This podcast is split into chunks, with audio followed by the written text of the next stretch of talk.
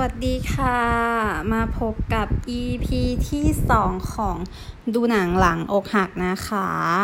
ก็คืออันนี้เป็น EP ที่ 2 จริง ๆอะตอนแรกตั้งใจว่าจะพูดถึงหนังเรื่องหนึ่งแต่ว่าอยากจะแบบเขียนสคริปต์อะเพื่อให้แบบข้อมูลมันครบถ้วน แต่ว่าก็ยังแบบว่าขี้เกียจเขียนก็เลยจะมาเล่าเรื่อง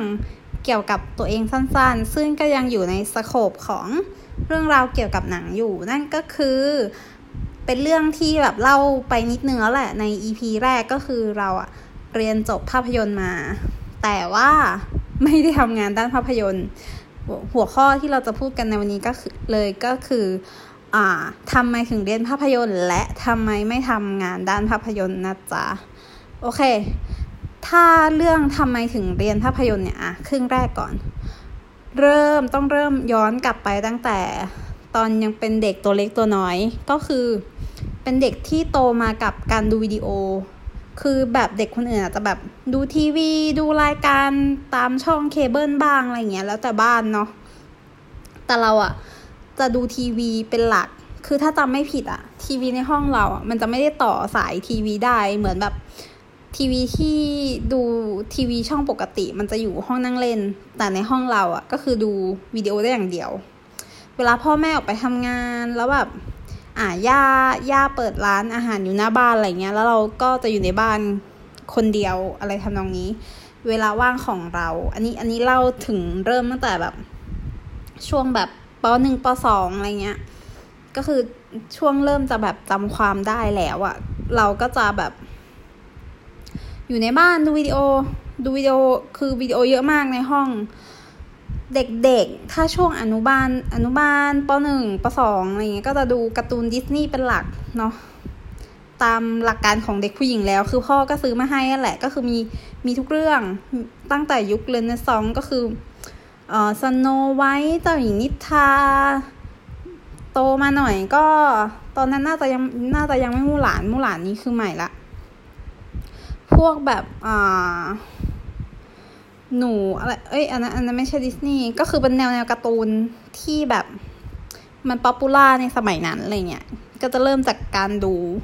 ภาพยนตร์แอนิเมชันซึ่งณณจุดนั้นเราเป็นเด็กเราก็จัดว่ามันคือการ์ตูนหนึ่งเรื่อง แต่ด้วยการเดินเรื่องมันมันคือภาพยนตร์นั่นแหละ ก็เลยเป็นจุดเริ่มว่าแบบ เราเป็นเด็กที่ดูหนังอะตั้งแต่เด็กเลย นอกจากการ์ตูนที่ได้ดูอะอันเนี้ยถ้าอยู่คนเดียวพ่อแม่ก็จะตั้งไว้ให้ให้หยิบถึงอะแค่การ์ตูนถูกปะแต่ถ้าดูกับพ่อกับแม่หนังที่อยู่ในความทรงจำเรา แล้วทำให้เราแบบว่าปวารณาตัวเลยนะ ว่าเราเป็นแบบเอ่อศิษย์เจมส์คาเมรอนก็คือเหมือนเหมือนจุดประกายมาจากหนังของเขาอะหนังในความทรงจำเราสามเรื่องอะมันเผอิญเป็นหนังที่แบบ ค่อนข้างฟอร์มใหญ่แล้วมาจากผู้กำกับที่แบบเบอร์ต้นเบอร์ตองอะ่ะ ก็คือเรื่องแรกอะ่ะ ที่จำได้เลยก็คือคนเหล็กสองคนเหล็กหนึ่งเนี่ยไม่ได้ดู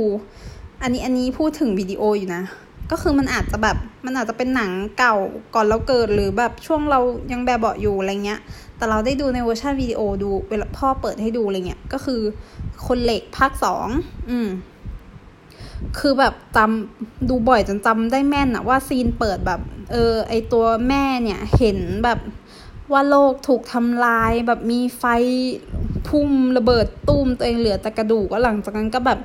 มีคนเหล็กแล้วก็มีตัวที่เป็นโลหะไล่ล่ากันทั้งเรื่องอะไรเงี้ย คือดูบ่อยจนแบบอยู่ในเซลล์สมองส่วนลึกอะคือมันจำได้ เรื่องที่สองที่แบบดูบ่อยมาก ๆ เลยก็คือ Stargate Stargate เนี่ยแปลกใจมากครับว่าทำไมเขาไม่รีเมคนะทั้งที่มันเป็นหนังที่ค่อนข้างสนุกทีเดียวก็คือเกี่ยวกับแบบเหมือนเป็นวงล้อที่มันเชื่อมกันได้ระหว่างยุคอียิปต์กับอวกาศอะไรเงี้ยเออพอดเรื่องมันค่อนข้างยิ่งใหญ่อลังการ เรื่องเนี้ยจำผู้กำกับไม่ได้ แต่เรื่องอีกเรื่องหนึ่งอะพอดีอันเนี้ยเพิ่งมารู้ตอนโตแล้วอะว่าเฮ้ยมันเป็นหนังแบบ masterpiece เหมือนกันนะ ก็คือ Evil Dead คือสามเรื่องเนี้ยเป็นเป็นเรื่องที่ดูบ่อยจนแบบแม่งติด ตราตรึงใจเด็กเด็กคนหนึ่งอะคือเป็นหนังอันเนี้ยพูดถึงหนังฮอลลีวูดเนาะ Evil Dead อะคือเราดูนะ moment นั้นอะเราก็รู้สึกมันสนุกแม่งแปลกดีอะมั่งมาถึงพระเอกแบบอะไรวิ่งหนีกันอยู่ในหลุมศพผีฟื้นขึ้นมาได้ แล้วก็แบบไล่ล่ากันอยู่ในบ้านเข้าทะลุเข้าไปในตัวย่อหดขนาดได้ เอ้ยคือมันเป็นหนังที่แบบ บันเทิงมากและแบบมันเวียดพอสมควรแต่แล้วมันทำให้แบบเราประทับใจนะว่าแบบเฮ้ยหนังหนังแนวเนี้ยเจ๋งว่ะอะไรเงี้ย ซึ่งตอนนั้นอะคือเด็กมากแล้วก็ไม่ได้รู้หรอกว่ามันเฮ้ยมันคือ องค์ประกอบภาพยนตร์ที่ดีผู้กำกับคนนี้ดังอะไรเงี้ยก็ยังไม่ได้รู้ขนาดนั้นแต่รู้เฮ้ยมันประทับใจเนาะ Evil Dead นี่ก็คือของ Sam Raimi ที่กำลังจะได้กำกับ Doctor Strange ก็โชคดีที่แบบได้ดูหนังเขาตั้งแต่เด็ก เออ คือ Evil Dead ถ้าจำได้มันมีหลายภาค แต่แต่เราดูภาคเดียว ซึ่งแค่นั้นก็แบบรู้สึกประทับใจว่ามัน weird ดีอะไรเงี้ย เออ ก็ทำให้เราอะค่อนข้างเป็นคนค่อนข้างชินกับการดูหนัง โตมาหน่อย เริ่มไม่งอแงละสักช่วงปสามพ่อแม่ คือจริง ๆ ก่อนหน้านั้นอะดูเป็นเด็กที่เข้าโรงหนัง เป็นเรื่องปกตินะ เสาร์อาทิตย์น่าจะเดือนละสองครั้ง หรือแบบอาจจะทุกอาทิตย์ก็ได้จำไม่ค่อยแม่นละ ก็จะดูหนังไทยสลับกับหนังฮอลลีวูดไปบ้างอะไรเงี้ย อย่างหนังไทยที่เคยเล่าไปเมื่อ episode ที่แล้วว่า ดูพวกบินแหลก จักรยานสีแดง กาเหว่าที่บางเพลงก็ดูในโรงเออสมศรีที่แบบ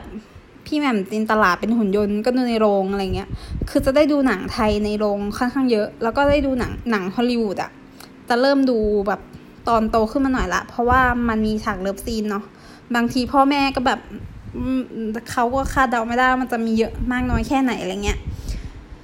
เรื่องที่ดูในโรงแล้วแบบติดตาตึงใจจำได้นะ ก็คือไททานิก ไททานิกเนี่ยมันมันมากกว่าความประทับใจในเนื้อเรื่องหรือแบบความอลังการของภาพยนตร์ คือตอนนั้นเก้าขวบอะแล้วเนื้อหามันก็แมสนะ หมายถึงว่ามันไม่ได้ซับซ้อนมันก็เป็นแค่แบบชูรักเรือร่ม แต่เราแบบประทับใจในงานสร้างอะแล้วโชคดีที่แบบช่องเจ็ดอะเอาเบื้องหลังการถ่ายทำอะ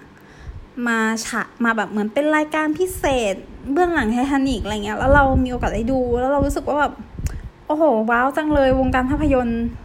เฮ้ยมันทำได้ขนาดนี้หรอเจมคาเมรอนทำแบบเป็นเหมือนแบบไฮโดรลิกหัวเรือ แล้วถ่ายทำกันจริง ๆ คนหล่นลงมาจริง ๆ อะไรเงี้ย คือเราว้าวมากแล้วรู้สึกว่าแบบ อุตสาหกรรมภาพยนตร์เป็นอะไรที่แบบน่าสนใจตั้งแต่ตอนเก้าขวบสิบขวบ ซึ่งเราไม่ได้แบบไม่ได้มีความรู้เรื่องภาพยนตร์อะไรหรอก แต่รู้สึกว่าเฮ้ย มันเป็นสิ่งที่เราอะชอบดูแล้วสนุกแล้วยิ่งรู้เบื้องหลังแล้วยิ่งมันประทับใจอะมันเลยปลูกฝังเรามาตั้งแบบเด็ก ๆ เลยว่าแบบ ภาพยนตร์เนี่ยมันเป็นสิ่งที่เราสนใจอยู่ในความสนใจเรามาตลอด จน skip ไปก็คือช่วงประถมนี้ก็จะได้ดูหนังฮอลลีวูดบ้างหนังไทยบ้างในโรงเรื่อยๆ จน skip มา part มอต้นเนี่ยก็จะเป็นช่วงที่โตขึ้นมาหน่อย เริ่มมีอินเทอร์เน็ต เริ่มหาข้อมูลในเน็ตว่า มีหนังอะไรเข้าใหม่ มีหนังอะไรน่าดูบ้างอะไรเงี้ยถ้ายุคนั้นก็จะเป็นแบบเว็บสนุกอะ่ะมันมาแล้วนะ เอออะไรเงี้ยก็จะแบบสนุกกระปุก เอออะไรทำนองเนี้ย ก็จะได้แบบรับรู้ข้อมูลของการแบบเออดูหนังมีหนังเข้าใหม่ แล้วด้วยความที่เราอะชอบดูหนังมาก แต่เพื่อนไม่ได้อินขนาดนั้น มันเลยเป็นจุดเริ่มต้นที่ทำให้เราดูหนังคนเดียว คือถ้าเด็กสมัยนี้เด็กมอต้นดูหนังคนเดียวแล้วมันคงปกติแล้วอะโรงหนังก็ไม่ได้เป็นที่น่ากลัวหรือแบบซ่องสุ่มอะไรมากมาย ตั๋วมันก็ราคาแบบ เออโอเคร้อยร้อยหนึ่งก็ยังดูได้อะไรเงี้ย มีบัตรนักศึกษาก็ยิ่งถูกเข้าไปใหญ่ แต่ยุคนั้นน่ะ ย้อนกลับไปแบบ สิบห้าสิบหกปีที่แล้วก็คือการดูหนังคนเดียวมันก็คือประหลาดพอสมควร แต่ด้วยความที่เราอยากดูมากๆ ตอนนั้นน่ะ เรื่อง The Author ที่เป็นแบบคาลือหาดผี Nicole Kidman เล่น คือตอนนั้นเราเริ่มรู้จักดาราฮอลลีวูดแล้ว ก็เห็นว่าเออ Nicole Kidman เป็นนักแสดงที่แบบดัง หนังเขาก็น่าจะโอเคแล้วก็เป็นเรื่องผีด้วยก็ยิ่งน่าสนใจ ก็ไปดูดูคนเดียวเป็นหนังเรื่องแรกให้ดูคนเดียว แล้วแบบ my god จบได้ประทับใจเรามาก คือก่อนหน้านั้นอะโอเค มันอาจจะหักมุมในทำนองเดียวกับ Sixth Sense แต่เราไม่เคยดู Sixth Sense มาก่อน จนมาดูเรื่องนี้เรื่องแรกแล้วแบบ โอ้ว้าว การเขียนบทช่างดีเหลือเกินอะไรอย่างเงี้ย คือตอนนั้นเริ่มมีความรู้หน่อยๆแล้วว่าอ่านี่นี่คือการเขียนบทนะ นี่คือการถ่ายทำนะอะไรเงี้ย ก็เลยรู้สึกแบบค่อนข้างประทับใจเข้าไปอีก และเหมือนเปิดโลกให้เราแบบดูหนังที่มันหลากหลายขึ้นจากเมื่อก่อนเราก็จะดูเมนสตรีมแหละดูแบบดูสิทธิ์ปาร์คดูคิงคองดู Harry Potter อะไรเงี้ยเป็นปกติก็จะเริ่มแบบดูหนังที่มันแบบ ก็ไม่เชิงนอกกระแสหรอกจริง มันก็ยังอยู่ในความเป็นฮอลลีวูดแต่ก็แบบมีเนื้อเรื่องที่มันซับซ้อนขึ้นประมาณนี้ จนยุคมปลายเนี่ย เริ่มแบบ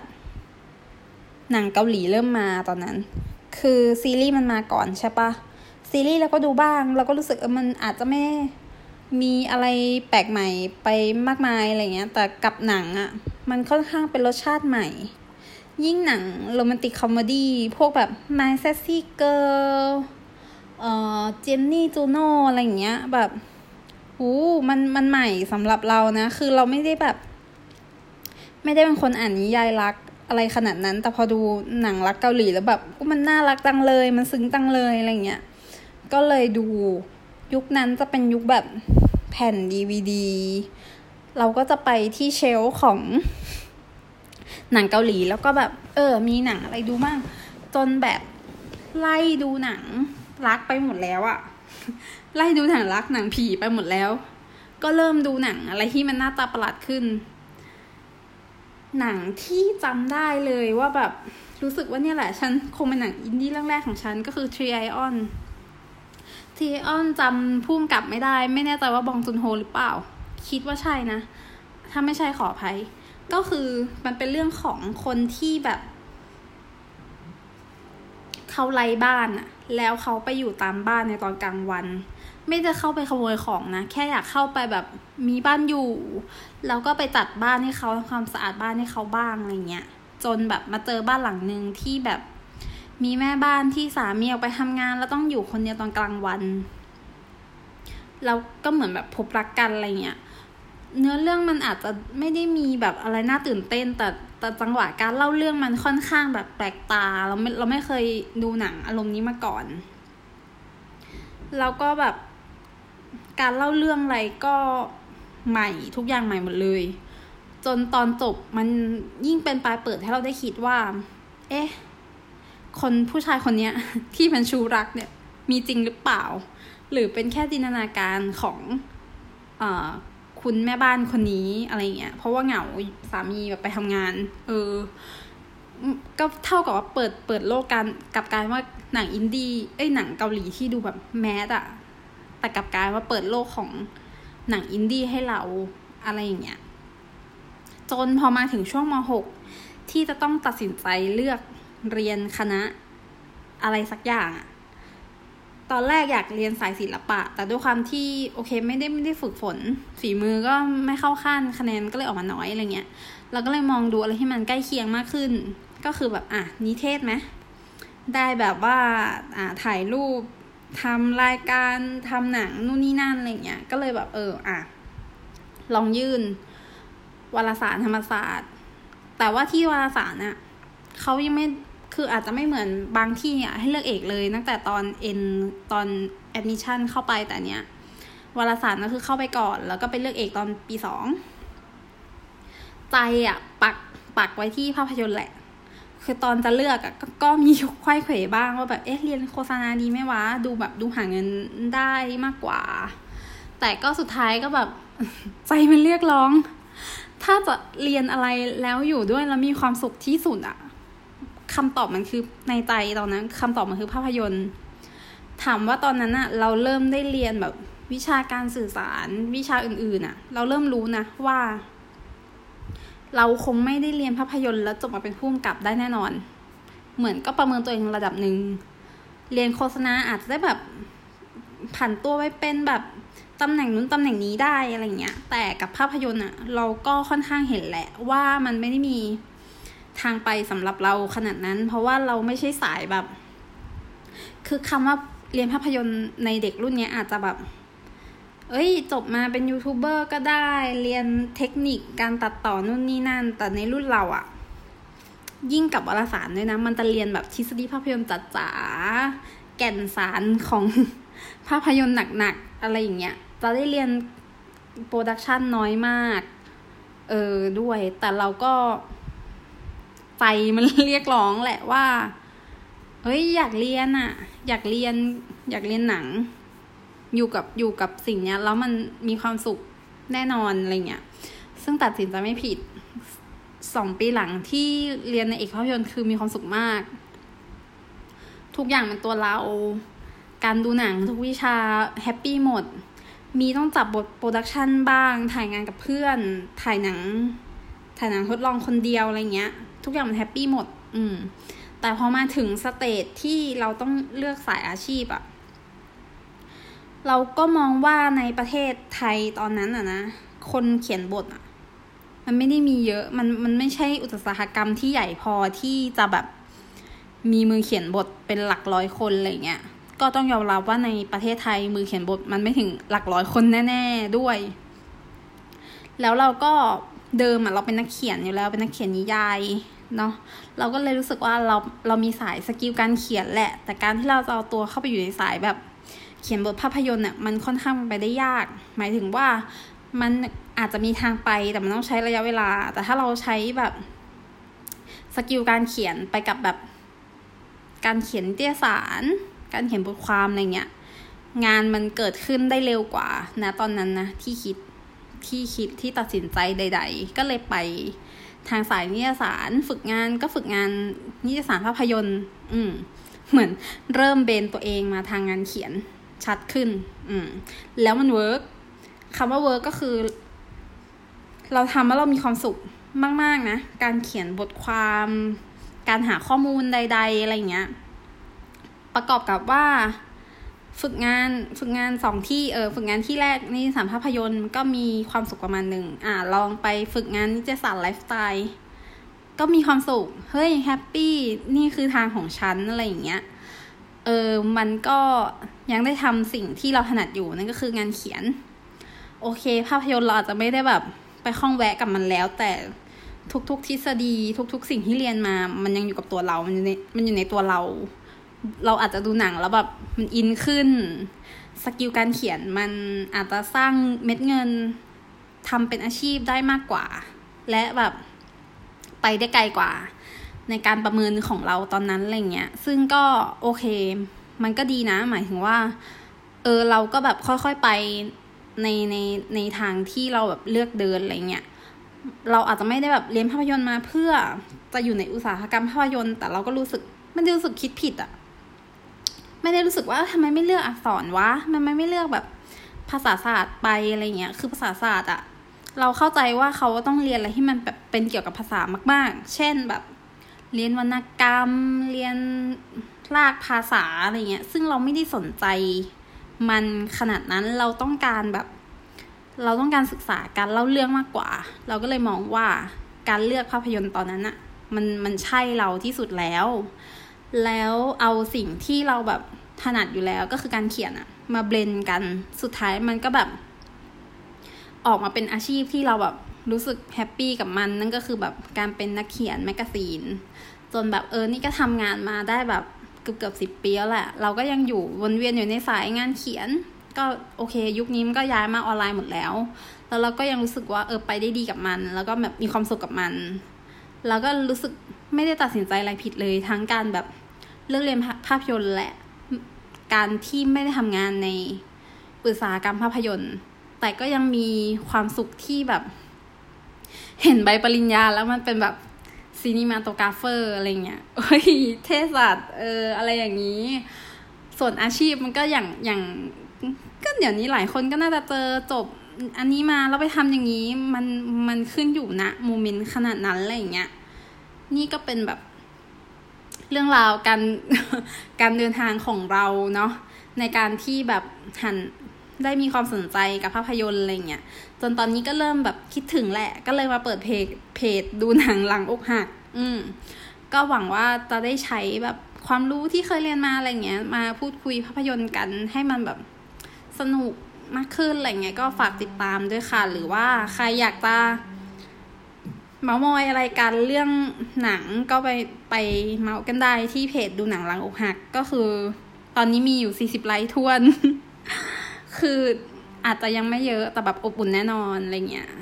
ก็ฝากพอดแคสต์ด้วยอีกช่องทางหนึ่งแล้วเจอกันใหม่ EP หน้าค่ะ สวัสดีจ้า